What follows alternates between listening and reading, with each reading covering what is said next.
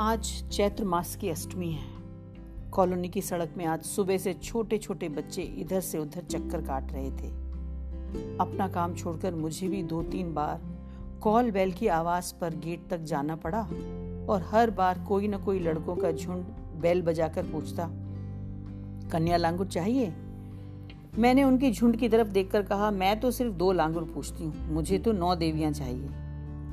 है ना हमारे पास, लेकिन बस तीन हैं बाकी लांगुरों को बुला लो, आंटी जी। पीली कोठी वाली आंटी ने तो हमको ही बुलाया था, बच्चे बोले। मुझे दो लांगुर ही चाहिए।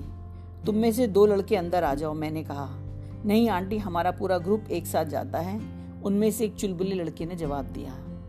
मेरी भी जिद थी कि पहले मैं नौ देवियाँ पूजूँगी और दो लांगुर बुलाऊँगी, इसलिए वापस अंदर आ गई।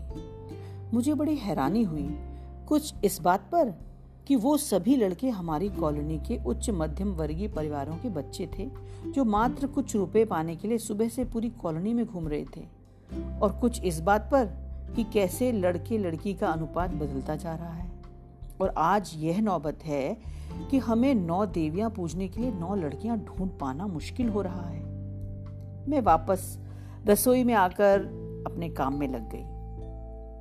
तभी एक खनकती हुई हँसी से मैंने रसोई से बाहर झाँक कर देखा, दीपा गोयल, हमारी कॉलोनी की सबसे अमीर कही जाने वाली महिला मेरी पड़ोसन से बातें करते हुए खिलखिला रही थी। मेरा रसोई का काम पूरा हो चुका था। सो उत्सुकतावश मैं अपनी किचन से बाहर गेट के अंदर से ही उनके बीच की बातें सुनने लगी।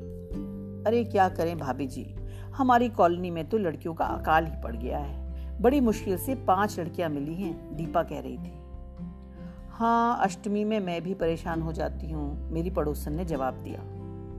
मैं तो भूख से मरी जा रही हूँ, पूरे नौ दिन के व्रत रखे थे और यहाँ लड़कियाँ ही नहीं मिल रही। मैं तो सोच रही हूँ, अब जितनी भी मिल रही हैं, उतने से काम चलाऊं और व्रत पूरा करूँ। दीपा बोली, मुझे उसकी बातें सुनकर गुस्सा आने लगा। ये वही दीपा गोयल है जो शहर के उद्योगपतियों के क्लब की अध्यक्षा है। जिसके फ़ोटो जिसके फ़ोटो आए दिन अखबारों में उसके द्वारा किए गए सराहनीय कार्यों के लेखे जोखे के साथ प्रकाशित होती रहती है।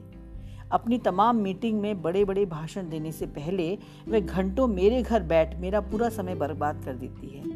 अपने भाषण की एडिटिंग करवाने से लेकर उसको बोलने तक की प्रैक्टिस भी वो मेरे घर में करती है। एक दिन दोपहर बारह बजे वो घर आई और बजाज मेटर्निटी होम चलने की मिन्नत करने लगी। मैंने कारण पूछा तो बोली, आप चलो तो सही रास्ते में बताऊँगी. वह मेरा हाथ खींचती हुई झटपट कार में बैठ गई।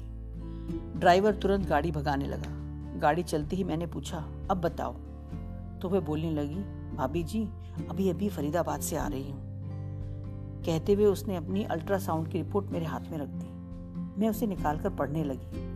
रिपोर्ट देखते ही मैंने उसे दूसरी बार माँ बनने पर बधाई देनी चाही।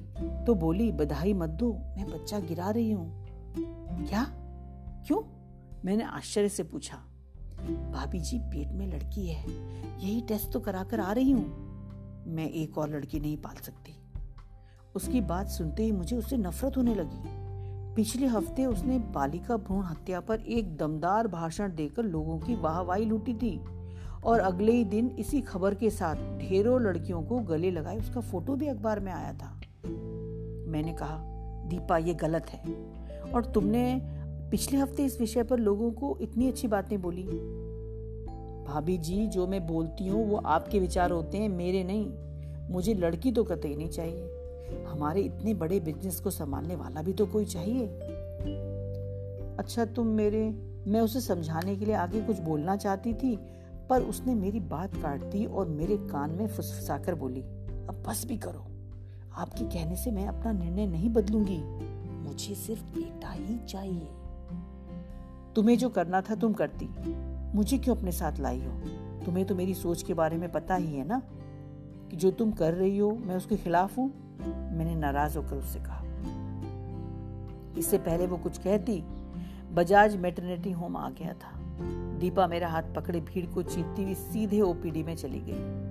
उसको देखते ही डॉक्टर ने नर्स को दीपा के साथ ओपीडी से बाहर ऑपरेशन थिएटर की तरफ़ भेज दिया। शायद दोनों की फ़ोन पर बात हो चुकी होगी, मैंने सोचा। ऑपरेशन थिएटर के बाहर पहुँचते ही मैंने उससे कहा, भाई साहब को बुला लूँ? तो बोली, वो नहीं आएँगे, उन्हें अब झिझक लगती है। क्यों? मैंने पूछा। इसलिए कि मैं दो बार पहले भी यहाँ आ चुकी हूँ। उसकी बात सुनते ही मेरा मन और भी कसैला हो गया और मैं अवाक सी दीपा को नर्स के साथ जाते देखती रही। कितनी सरलता से वह इस पाप को करने पर उतर आई थी। मेरे दिलो दिमाग में वो पंक्तियाँ जो दीपा गोयल ने अपनी नारी शक्ति सभा में बोली थी, गूंजने लगी। मेरी अपील है हर नारी से कि वह अपने अंदर की दुर्गा को जागृत करे। मेरी अपील है हर नारी से कि वह अपनी कोख को बेटी की कब्र न बनाए। मैडम, आप वेटिंग रूम में बैठ लें। एक नर्स ने मुझे कॉरिडोर में खड़ा देखकर टोका। मैं उसी विस्मित अवस्था में उसका भारी भरकम बैग उठाए वेटिंग रूम की तरफ़ चल दी। जी चाह कि दौड़कर दीपा को घसीट कर बाहर ले आऊँ। जी चाह कि समाज की उस उस प्रतिष्ठित डॉक्टर को चीख चीख कर उसके ओपीडी के बाहर लगा, बोर्ड पढ़कर सुनाऊं, पर पैर अपनी जगह से नहीं हिले मेरा मन ग्लानी से भर गया, क्योंकि दीपा ने मुझे भी इस पाप का भागीदार बना लिया था।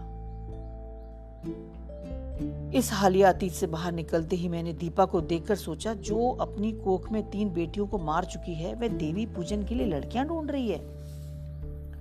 मैं सोच ही रही थी कि दीपा गेट के पास आ गई।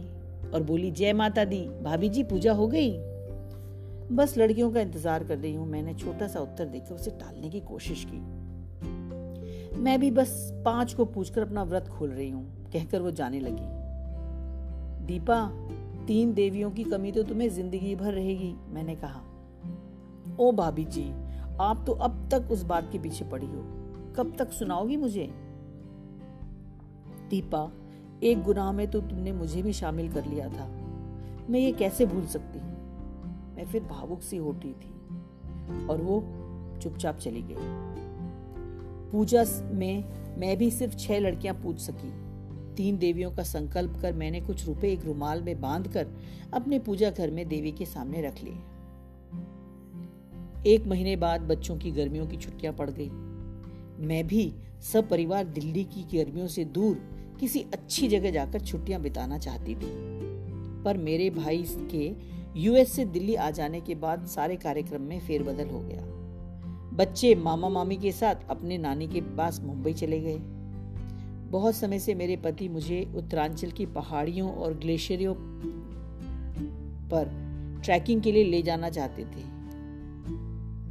पर बच्चों की वजह से वह हर बार टल जाता था। इस बार हमको मौका मिल गया। और बच्चों के जाते ही हम भी निकल पड़े चिर प्रतीक्षित यात्रा पर।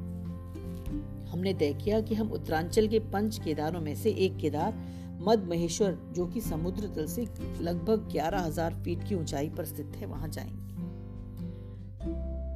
वह जगह शहरी कोलाहल से दूर, जंगलों, घाटियों के पैदल रास्ते से होकर मुख्य मार्ग से करीब 20 किलोमीटर की दूरी पर है। बहुत जोश और खरोश के साथ हम सामान लादे निकल पड़े और प्रकृति का आनंद लेते हुए पहले दिन 12 किलोमीटर पैदल चलकर एक गाँव में पहुँचे और उस दिन वहीं रुकने का विचार किया। तुरंत ही हमने रहने का एक ठिकाना भी ढूंढ लिया। खा पी कर हम पहाड़ी पर बसे उस गाँव की सैर करने को निकल पड़े।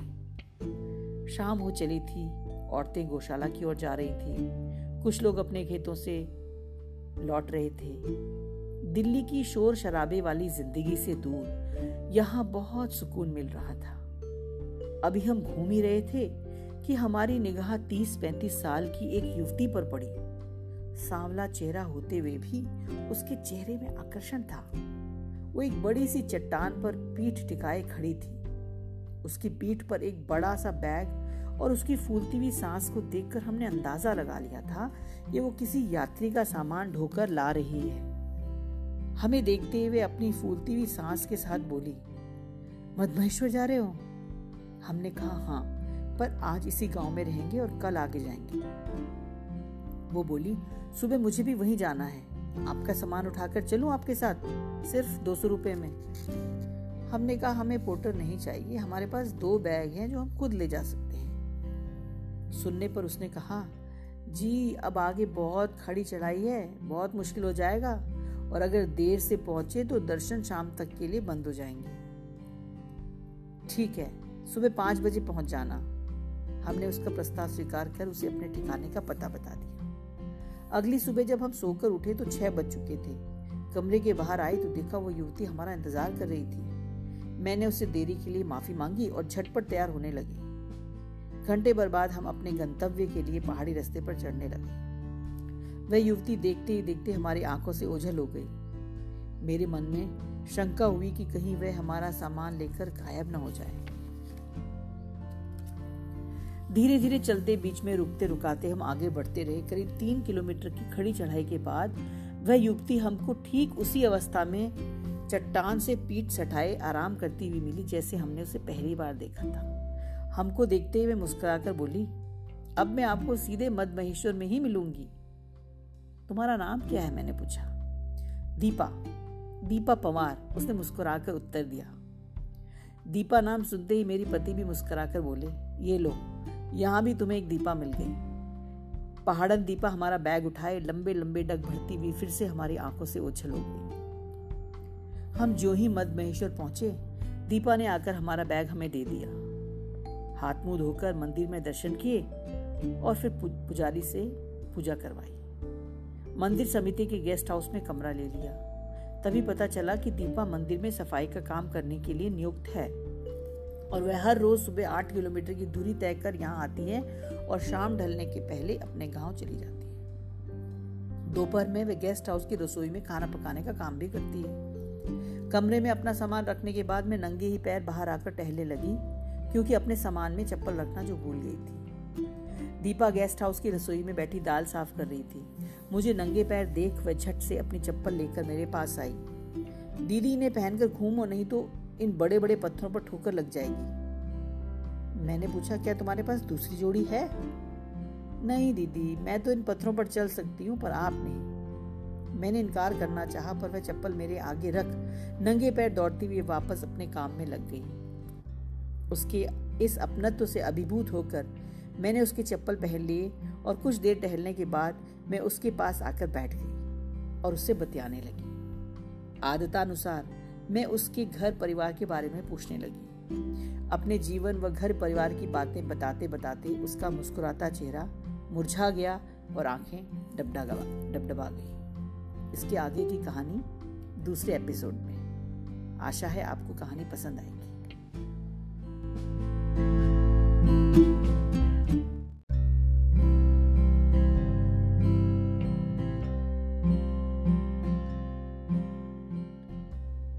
नमस्कार। तीन देवियों, तीन देवियाँ कहानी का दूसरा व अंतिम भाग।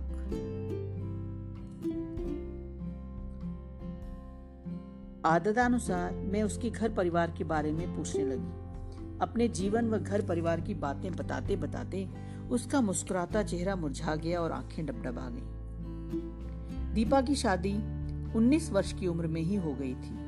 उसका पति अपने घर में इकलौता था, जो फौज में हवलदार था और उस समय पंजाब में तैनात था। शादी के साल भर तक तो वह तीन बार छुट्टी आया, लेकिन उसके बाद वह साल में एक बार ही गाँव आ पाता था। शादी के पहले साल ही दीपा ने एक बच्ची को जन्म दिया। उसके बाद जब उसके पति के साथ जाने की बात कही तो उसने अपने बीमार पिता का हवाला देकर उसे टाल दिया। दीपा उसकी बात मानकर गाँव में ही सास ससुर की सेवा करती रही और पाँच साल के भीतर दूसरी बेटी की माँ भी बन गई। दिन सरकते जा रहे थे, लेकिन दीपा की ज़िंदगी में पति के साथ रहने की लालसा पूरी नहीं हो पा रही थी। उसके पति ने उसकी जिद को देखते हुए गाँव आना भी कम कर दिया। देखते ही देखते सात साल बीत गए और आठवें साल में उसके ससुर दुनिया से चल बसे। वो साल दीपा की ज़िंदगी को पूरी तरह झचकोर कर गया। ससुर की मौत के कुछ ही महीने बाद बरसात में उसका मायका, उसका अपना गाँव बादल फटने की वजह से जमींदोज हो गया। पूरा गाँव पहाड़ दरकने की वजह से रातों रात मलबे में तब्दील हो गया और एक ही रात में वह माँ, बाप, बहन, भाई और भाभी के रिश्तों से महरूम हो गई। इतना सब कुछ होने के बाद भी नियति ने उसके लिए और भी सजा सहेज कर रखी थी। कुछ समय बाद जब उसको पता चला कि वह फिर से माँ बनने वाली है तो वह बेसब्री से उसके पति का इंतज़ार करने लगी। लेकिन एक मनहूस खबर ने सारे सपने चूर चूर करने के साथ साथ उनको तोड़, उसको तोड़ कर रख दिया। उसका पति परदेश में किसी और के साथ ब्याह कर चुका था। गुस्से में फड़फड़ाती हुई उसकी सास बेटे की खबर लेने उसकी यूनिट अहमदाबाद पहुँची। तो फिर लौटकर गाँव वापस नहीं आई लोगों से पता चला कि उसके पति ने तो काफ़ी साल पहले ही शादी कर ली थी। उसकी माँ जब बेटे की खबर लेने पहुँची तो नई बहू, सुंदर सा पोता और बहू का अमीर परिवार उसे इतना भाग्या कि उसने भी दीपा को भूल जाना उचित समझा। गाँव के कुछ लोग दीपा की सहायता के लिए आगे आए तो उसने इनकार कर दिया। बोली, पति और सास से तो मैं लड़ लूँगी। पर किस्मत से कैसे लड़ूँगी? मेरे साथ बुरा होना ही था। इसलिए मेरे माँ, बाप, भाई, बहन कैसे पलक झपकते मुझसे छिन गए। कानूनी लड़ाई लड़कर शायद मुझे कुछ रुपया पैसा मिल जाए, पर क्या पति का प्यार और दुरार जीत पाऊँगी? इस वाक्य से दीपा बहुत हताश हो गई थी। पर जब अपनी मासूम बेटियों की तरफ़ देखती तो उसमें उन विपरीत परिस्थितियों में भी उठने की क्षमता जाग उठती। लेकिन जब बेटियों के लिए देखे सपनों को सोचती तो उसका जी यह भी होता था कि दोनों बेटियों को लेकर जीवन लीला समाप्त कर ली। पर उसने ऐसा नहीं किया। जहाँ घर में खाने के लिए भरपेट भोजन का सहारा नहीं, पेट में पलते बच्चे के लिए कोई आहार नहीं, उन हालात में भी दीपा ने हिम्मत नहीं हारी। गाँव की बड़ी बूढ़ियों ने सलाह दी कि बच्चा गिरा दे। ऐसी परिस्थिति में कैसे पनपेगा बच्चा? क्या खिलाएगी उसे और बाकी बच्चों को? और फिर लड़की पैदा हुई तो उसका बोझ बढ़ जाएगा। पर दीपा ने गरीबी से या तीसरी बेटी पैदा होने के डर से किसी की बात नहीं मानी और पूरे जोश और हिम्मत से जीवन जीने लगी। जीवन के संघर्षों से लड़ती भिड़ती रही। दोनों बेटियों को कड़ी मेहनत से पालती रही। समय पूरा होते ही उसने फिर एक बेटी को जन्म दिया। उसके पैदा होते ही जहाँ सभी गाँव वाले मायूस हो गए, वहीं दीपा के माथे पर एक शिकन तक न आई। भगवान का दिया हुआ उसे सब मंजूर था। साल के छह महीने वे गाँव में रहकर अपनी छोटी सी ज़मीन में खाने लायक अनाज उगा लेती और बाकी छह महीने मंदिर में काम कर महीना तीन चार हज़ार कमा लेती।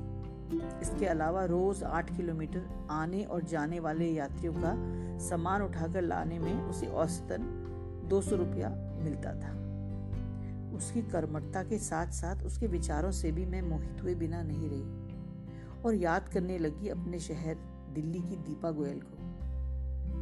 वहाँ दो दिन हम और ठहरे और मैंने काफ़ी समय दीपा के साथ बिताया। वापसी में भी उसे साथ में आने को कहा। मैं उसके गाँव जाकर उसकी बेटियों को देखना चाहती थी। वापसी में दीपा पूरे रास्ते हमारे साथ साथ चली, लेकिन जैसे जैसे उसका गाँव पास आ रहा था वैसे वैसे मुझे दीपा से अलग होने का दुख सता रहा था। उसके गाँव पहुँचते ही हम उसके घर गए। उसकी झोपड़ी में घुसते ही तीन प्यारी सी बेटियाँ दिखाई दी, अपनी माँ की ही तरह आकर्षक। अचानक मुझे अपने पूजा घर में तीन देवियों के लिए रुमाल में रखी दक्षिणा याद आ गई। चैत्र नवरात्रों की तीन देवियाँ मुझे यहाँ मिल गई थी। मैंने झुककर तीनों के पैर छुए और उनके हाथ में दक्षिणा रख दी। मेरी इस हरकत से दोनों बड़ी बेटियाँ चौंक गई। सबसे छोटी जो मात्र दो साल की थी, उसको मैंने गोदी में उठा लिया तो मुझे लगा कि जिसे दीपा गोयल अपनी कोख में न रख सकी, उसे दीपा पवार की कोख मिल गई। मैंने झुककर उसका माथा चूम लिया और दीपा पवार को अपने द्वारा अनचाहे हुए ही उस एक गुनाह के एवज में एक वादा ले लिया कि इन तीन बेटियों की पढ़ाई में कभी भी किसी आर्थिक परेशानी में वह मेरा सहयोग लेगी। दीपा की आँखें खुशी से छलछला गई। बोली, आज मद महेश्वर देवता ने मेरी बहन मुझे लौटा दी।